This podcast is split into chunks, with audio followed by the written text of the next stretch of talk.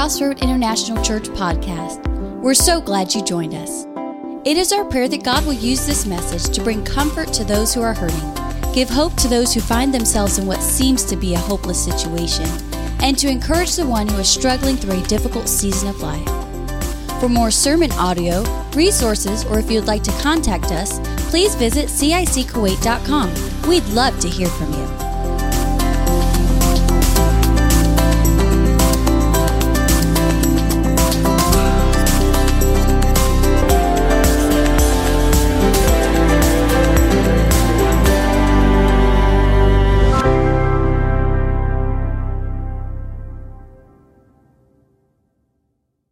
So, open with me, if you would, in your Bible to Galatians chapter 2. We're in the third week of our um, Faith Under Fire series on the book of Galatians.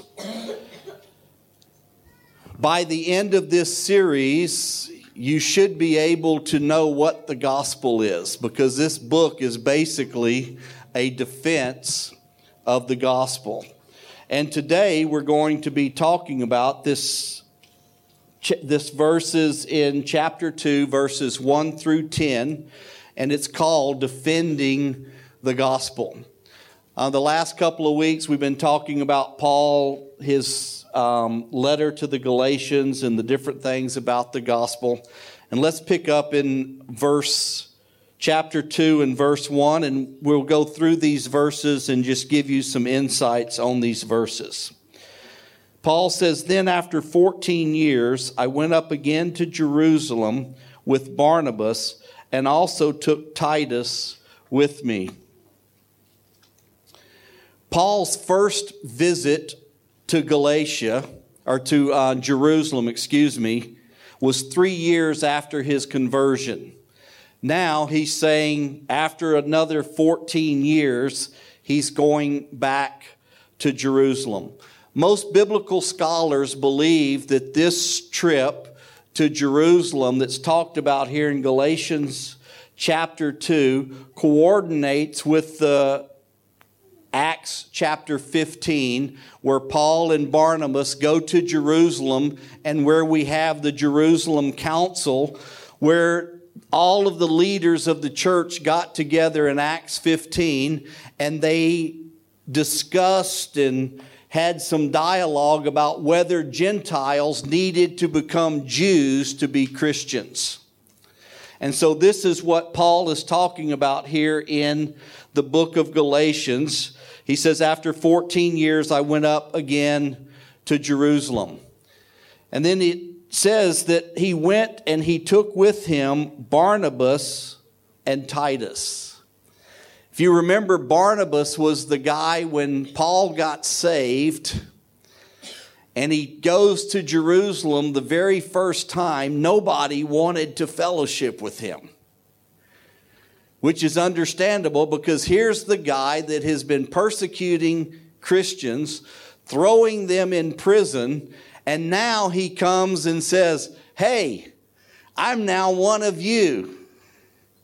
And they're thinking, you know, is he really one of us? Has this been, you know, is this a trick? Is he just wanting to come in and, you know, infiltrate us and try to find out who the Christians are to throw more in prison? But Barnabas believed in him and kind of took him under his wing. Barnabas was a devout Jew. But then he also took with him this young man named Titus, who was a Gentile believer. So we could almost call Titus Paul's illustration or Paul's exhibit A as he's going to go into the court of the church in Jerusalem and argue his case why Gentiles do not have to become Jews to be Christians. Now I'm looking around here, and I think all of us need to say, Thank you, Paul. Because if it wasn't for this time in Acts chapter 15 and what Paul's talking about here in Galatians, you and I wouldn't be here probably today. because these Judaizers were coming in trying to say that they had to be part of the Jewish religion to be Christ followers. But here is Titus, a Gentile. He is endorsed by Paul, who was a Jew of Jews, and endorsed by Barnabas, who was a devout Jew. That here is a young man that is a Christ follower that hasn't been circumcised, he hasn't kept the feast and all of the laws of the Jewish religion.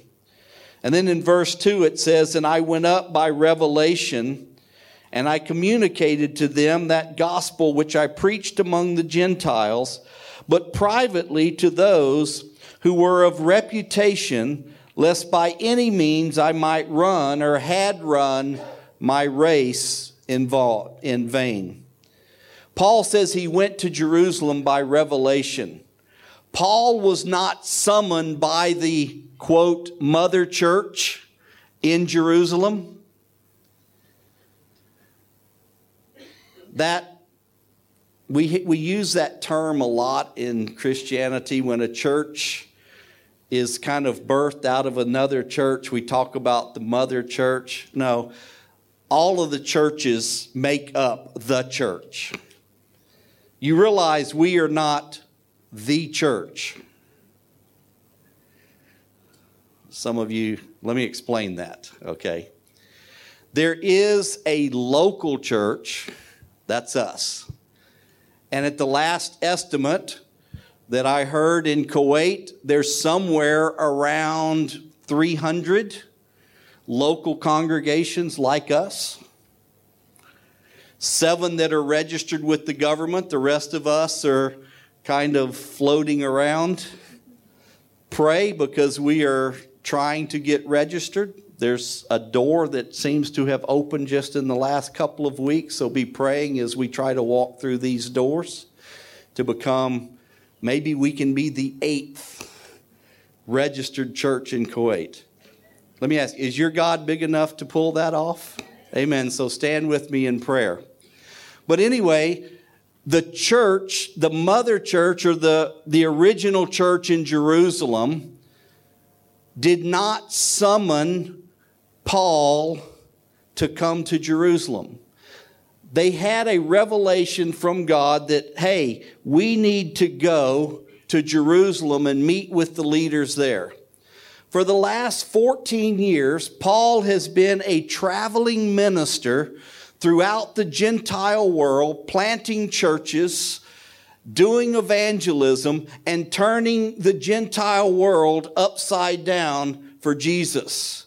And now there is a group of people who say they represent the church in Jerusalem that have traveled to Antioch and said, You can't be Christians unless you keep all of the Jewish um, feasts and become circumcised and all of those things. So, because of these false teachers that say they represent the church in Jerusalem, it is now time for the church in Antioch, the Gentile church, to go to Jerusalem and say, okay, guys, we got to sit down and we've got to work this out. We've got to find out is the gospel that I am preaching, Paul, is it the same gospel that the apostles in Jerusalem are preaching? Or has my last 14 years of ministry been in vain? And it's interesting when they get there, Paul is accepted by the apostles and he tells them his gospel as you read through the book of Galatians, he shares that his gospel says that salvation is offered by grace only through faith, regardless of your status, your wealth, your religion, your culture, your nationality, your education, or your gender. Paul says, This is the gospel I preach. Jesus is a free gift to everyone. And they found out that that was the same gospel that the apostles in Jerusalem had received from the three years that they spent with Jesus. And it's interesting to note when Paul got saved, he went back to his hometown, and for three years he was there studying and listening and praying and getting revelation from God of the gospel. The apostles in Jerusalem got it sitting with Jesus for three years. Paul got it alone with God for three years. And the gospel that Paul preached and the gospel that the apostles in Jerusalem preached was the identical gospel. See, here's the problem. If Paul is not heard by these guys in Jerusalem, then his ministry has been wasted. Verse 3 says, And yet, even Titus, who was with me, being a Greek, was even not let me start over. Yet not even Titus, who was with me, being a Greek, was compelled to be circumcised. Titus was also accepted by the church in Jerusalem. And basically, what that says is that the Gentiles do not have to become good Jews in order to be good Christians. They do not have to be circumcised. They don't have to keep the legalistic standards in order to find favor with God. All they have to do is trust in Jesus. After the cross, from the cross, the burial, and the resurrection of Christ up until today, every person gets saved exactly the same way. Whether you're Jew or Gentile, it doesn't matter.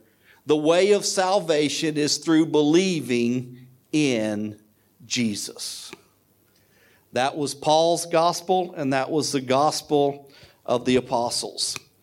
Verse 4 and 5 says, And this occurred because of the false brethren who secretly brought in, who came in stealth to spy our liberty which we have in Christ Jesus, that they might bring us into bondage, to whom we did not yield submission even for an hour, that the truth of the gospel might continue in you.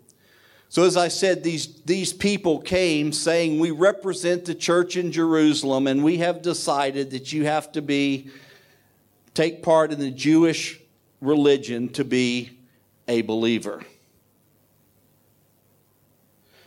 See, there was so much at stake here when Paul comes to Jerusalem to, to get this situation resolved that the entirety of evangelism from that point forward was determined in this council in Jerusalem. Do you have to keep the Jewish feast? Do you have to keep the Jewish law to be a Christian? and it was determined no. The first century believers came together around the truth of the gospel. God's grace alone through faith in Jesus is all that is needed. John Piper said any requirement that causes us to rely on our work rather than Christ's work is no gospel at all. I like that. If you think you can do something to make it to heaven, that's not the gospel. As I said a couple of weeks ago, you can give a million KD in the offering, and that won't get you to heaven. You can't buy a ticket to heaven. Amen? Now, if you want to give a million KD, that's okay, we'll take it. But I just want you to know that won't buy your way to heaven. You can come to church every Friday in Salmia and every Sunday in Mahboula. You can sing on the worship team. You can be part of the children's ministry. You can preach from the pulpit.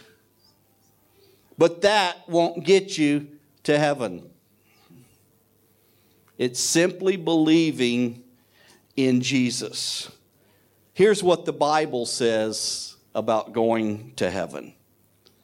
John 3:15 Whoever believes in him or 316 excuse me whoever believes in him should not perish but have what everlasting life Romans 3:21 but now the righteousness of God apart from the law is revealed, being witnessed by the law and the prophets, even the righteousness of God through faith in Jesus Christ to all and on all who believe. For there is no difference, for all have sinned and fall short of the glory of God.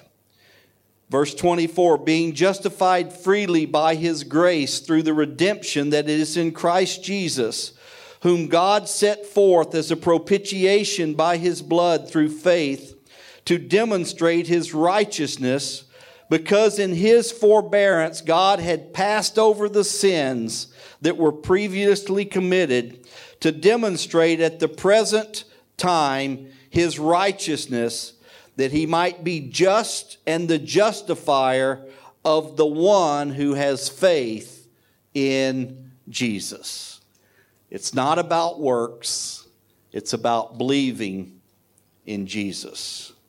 And then verse 6 through 9 of Galatians 2 says, But from those who seemed to be something, whatever they were, it makes no difference to me. God shows personal favoritism to no man. For those who seemed to be something added nothing to me. But on the contrary, when they saw that the gospel for the uncircumcised had been committed to me, as the gospel for the circumcised was to Peter, for he who worked effectively in Peter for the apostleship to the circumcised also worked effectively in me toward the Gentiles. And when James, Cephas, and John, who seemed to be the pillars, perceived that the grace that had been given to me, they gave me and Barnabas the right hand of fellowship that we should go to the Gentiles and they to the circumcised. So here you have the big wigs, or so to speak, or as we would say in Swahili, the the Bwana Kubwas, the big bosses, or Samaki Kubwa, the big fish. Here's all the big wigs of the church. You have who? You have Peter. You have James, the half brother of Jesus. And you have John, the beloved. These guys are all there. Peter had walked on water and preached the Pentecost sermon. John the beloved laid on the chest of Jesus. And Paul says, Here are the guys that we were with, but here's what's exciting we're all the same. God doesn't give personal favoritism to anybody. That's why here at CIC, we don't have two big thrones up here in the front, one for me and one for Dell to sit on. No, we just sit part of, as part of the congregation. Is that okay? Because even though we have been called to be the shepherds of this flock, we're still sheep under the shepherd Jesus Christ. There are no there is no favoritism. You know, if you look on the back of the bulletin, it says, I'm the senior pastor and Dell's the lead pastor. Personally, I would like to change that to say senior servant or senior slave and lead servant and lead slave because our job is not to be the boss not to be the, the head. Our, ball, our job is to be the servants to you, the body of Christ. Is that okay? Now, I know a lot of you in the churches that you come from, that is not a picture of the pastor. The picture of the pastor is, oh, he's up here and we're down here. Now, let me give you the proper picture from Bible. You're up here and we're down here. Because the Bible says whoever is to be leader, whoever is to be great in the kingdom, must become the servant of everyone. So, my job and Dell's job is to serve you. And so, we would like to know how can we serve you better?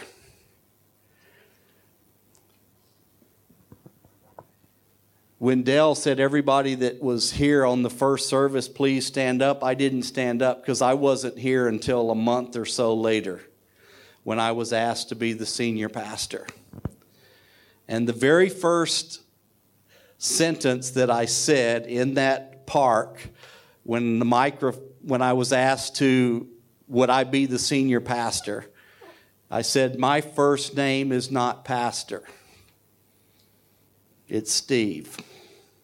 Is that okay? Now, some of you in your background, you have trouble not calling me pastor, calling me by my first name, but it's okay if that's the way you can call me pastor. But remember, my first name is not pastor, it's Steve. Pastor is simply a function that I have in the body of Christ to lead this congregation. And Paul says that here are the big guys, here are the apostles, I'm the least of them, but we are all the same under the headship of Christ. And then they gave him the right hand of fellowship. Now, we, this is a Western thing, I think. When we greet one another, how do we do? We shake hands. And we give the right hand of fellowship. But that's not what it's talking about here. Because I can shake your hand and not even know you, and there's no commitment there. I read a story about Churchill. I don't know if this is true or not, but he was in a reception line and it was really getting boring, and all of these people were coming by with their fake smiles and shaking hands. And after a while, in his humor is, that he had. People would come shake his hand and he would go, I killed Mrs. Churchill today. And they go, Oh, that's wonderful. Isn't everything going good? And I killed Mrs. Churchill. And nobody was even listening to what he was saying. They were just trying to get through the line as fast as they could. And one man out of hundreds shook his hand and whispered in his ear, She probably deserved it.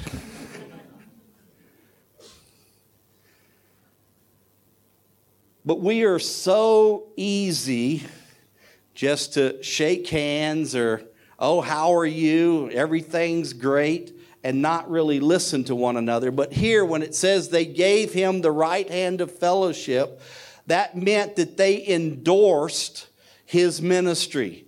They got behind the ministry of Paul 100% and they said, We are together as one. But see, we are all different. Look around. We have a wide variety of nationalities. We have a wide variety of church backgrounds. And sometimes it is uncomfortable being with people that are not like you. Pastor Mark DeYmaz of the Mosaic Church in Little Rock, Arkansas, he said this it is, comfort- it is uncomfortable being with people who are different than we are. The church ought to be a place in which people are comfortable being uncomfortable. Amen? Christians must realize that they are part of something bigger than themselves. I remember the first service that I went to of CIC in the Durar. Everybody was kind of sitting by nationalities. And now we're all blended together. We all fellowship together. Why? Because we rally around the gospel, not around our ethnicity or our culture or our language. We all love Jesus and we can love one another. I've got some bad good bad news for you today and good news. Here's the bad news. There will be no Americans in heaven. There'll be no Brits in heaven. No South Africans, no Scots, no Filipinos, no Indians, no Swiss, no Germans, no Sri Lankans, no Kuwaitis, no Lebanese in heaven. That's the bad news. Here's the good news heaven will be full of Christians. Amen? So I want to ask you today what is your identity? Is your number one identity that you are a follower of Christ? That you are a Christian? Or is your number one identity, oh, I'm an American? Oh, I'm a, I, I'm a Brit. Oh, I'm Indian. I'm Filipino. Because the Bible says that the moment you accepted Christ as Savior, you died. Amen? And now you are a new creation in Christ Jesus, and you are now a citizen of heaven. Let me ask you is there anybody here that has a passport other than Kuwaiti? Let me see your hand if you have a passport other than a Kuwait passport. Okay? So technically, you are a citizen of the country that you have a passport from. True? But you are living in this country as a guest. True? Well, our citizenship is not of this earth. Our citizenship is in heaven. And we are just here on temporary work permits on this earth. Some of us for, I don't know, maybe 80, 90, 100 years. Praise God. You know, my grandpa lived to be 95. My dad was 93. My mom was 97. So I've got expectations to at least make it into the 90s, okay? Because I've got a long line of long livers in my past. So hopefully I can make it that long, but we don't know. And so we're temporarily on this earth. So my question is do you live as a citizen of heaven or do you live as a citizen of this earth?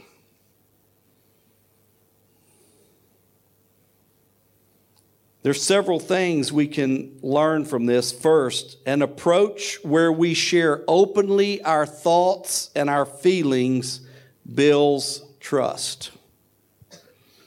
Please, I beg you, if there's something about CIC that bothers you or you don't like, let us know. Okay?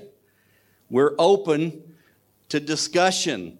And the more we can discuss and the more we can be open with one another, the more we trust one another. But don't just tell us the things you don't like. If there's anything you do like, please let us know. Because it's good to get encouragement from time to time. Amen? The second thing is they officially recognize Paul's special calling. Paul was called to the Gentiles, Peter was called to the Jews. We're not all called to the same thing. CIC is not the only church in Kuwait and is not a one size fits all. Some people are comfortable here, some people will go elsewhere. And then the third thing is we need to make sure that we don't confuse someone worshiping worship style different from ours and we call that the wrong gospel. We like to have a certain type of music, other people like different music. Some places I go, if I wasn't wearing a tie, I couldn't preach. Here, we don't wear ties. I mean, some people come in shorts and flip flops. That's okay. Come as you are. We don't care. But we need to make sure that if people believe some things or do some things different than we, we don't say, oh, they're heretics, they're a false gospel. As long as they believe it takes the blood of Jesus, faith in Jesus to be saved, we can all be together.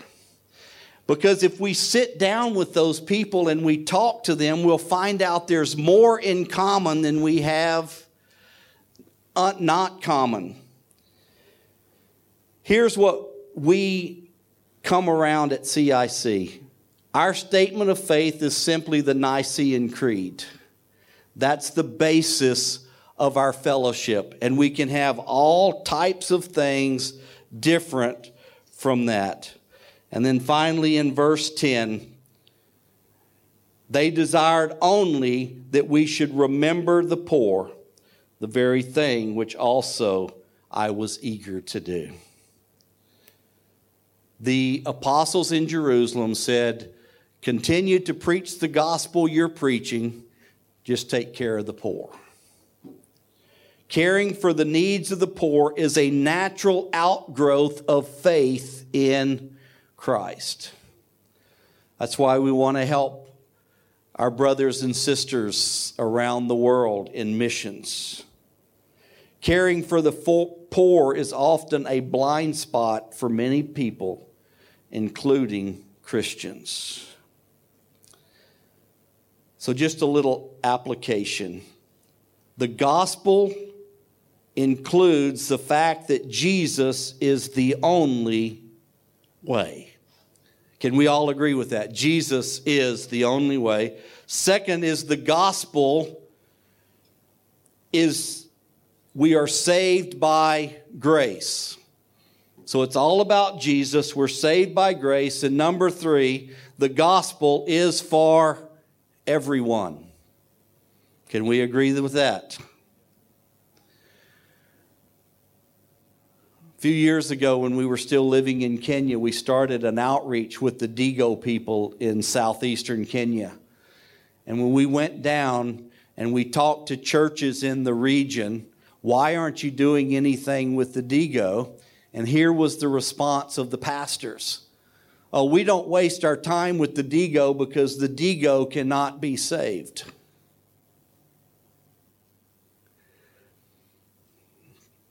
I've had people in America ask me why I come to this part of the world. You know, those people can't be saved. Well, they're reading a different book than I'm reading. Because my Bible says that God so loved a certain group of people, a certain nation. No, God so loved the world that he gave Jesus. Now, if you're like me, there may be some people at work, or some people in your building, or some family members that you want to be like the apostles, the disciples, and you want to call fire down from heaven on them, and you hope they don't get to heaven because you don't like them. Y'all are all looking at me like I'm the only one that ever thinks that. Come on now, be honest. And here's the problem with thinking like that most of the time, when I think like that and I see that person and I go, man, you know, I hope they don't make it. That's the one the Holy Spirit directs me to. Because the gospel is for everyone. And I am so thankful that Paul and Barnabas and Titus went to Jerusalem in Acts chapter 15 to fight for my right as a Gentile to be saved by grace through faith and nothing else. Amen. Let's pray. Father, we just come to you and we thank you for this time. We ask your blessings upon your word, your blessings upon your people. Father, we thank you for this day that we had today just to celebrate what you've done in the past. But Father, help us not to get comfortable with the past, but to look forward to the future.